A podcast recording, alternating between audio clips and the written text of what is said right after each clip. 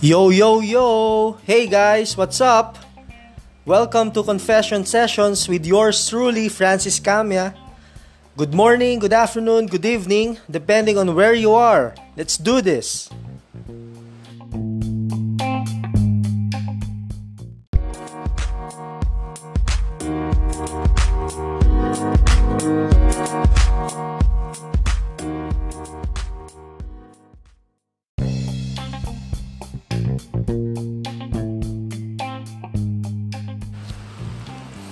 Hi everyone. Welcome back to our relationship series entitled Build Bridges. The second act that I want to share with you is the act of sincere apology. Let's say, have you ever been in love?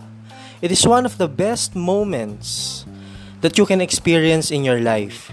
It will, it will also enable you to know and understand yourself more on how you treat your special other. However, in life and in relationship for that matter, arguments and fights are quite inevitable. Others say that it adds some spice in the relationship or or it helps strengthen and deepen the relationship. How about you? What do you usually do? Maybe there are cases that there is love at first sight, but divorce at first fight. Think about that. Life in itself is a continuous journey of learning and development. Every failure I, I had, especially when I was a kid, I received a lot of love and words of encouragement from, from my parents in order for me to perse- persevere and be a better person. How about if I offend or hurt someone? There are a lot of polite expressions being taught to us when we are still young, such as saying please or may I. But there is one thing that is equally important, which is I'm sorry. A monk once shared, and this is quite funny, a man who says sorry, even he is not sure if he's right or wrong, is called a wise man. A man who says sorry because he is wrong is called an honest man. A man who says sorry even if he is right, is called what? A husband. So, so to the husband listeners out there, am I right on this? So I love to hear from you. Well, the expression I'm sorry. Currently, we still use to say this, but do we honestly mean what we say?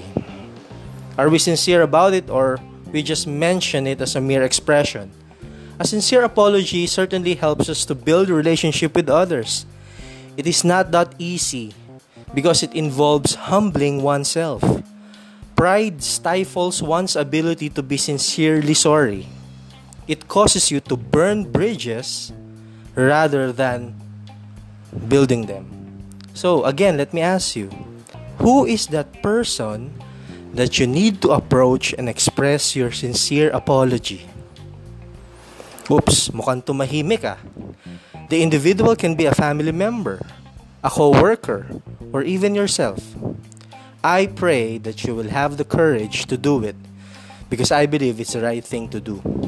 So, as you build your bridge, learn to honestly say, I'm sorry whenever necessary.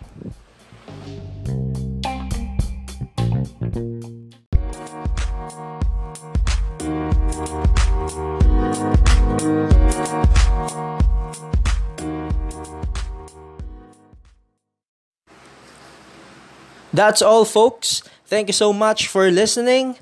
For those companies who want to have an online dialogue seminar for their employees for self check and self development purposes, or even one on one sessions, you can definitely message me or follow me at my Instagram account at Philosophy. You can also let me know certain topics you want us to discuss in this podcast. Please continue to subscribe and listen. Keep safe. God bless. And you guys are awesome.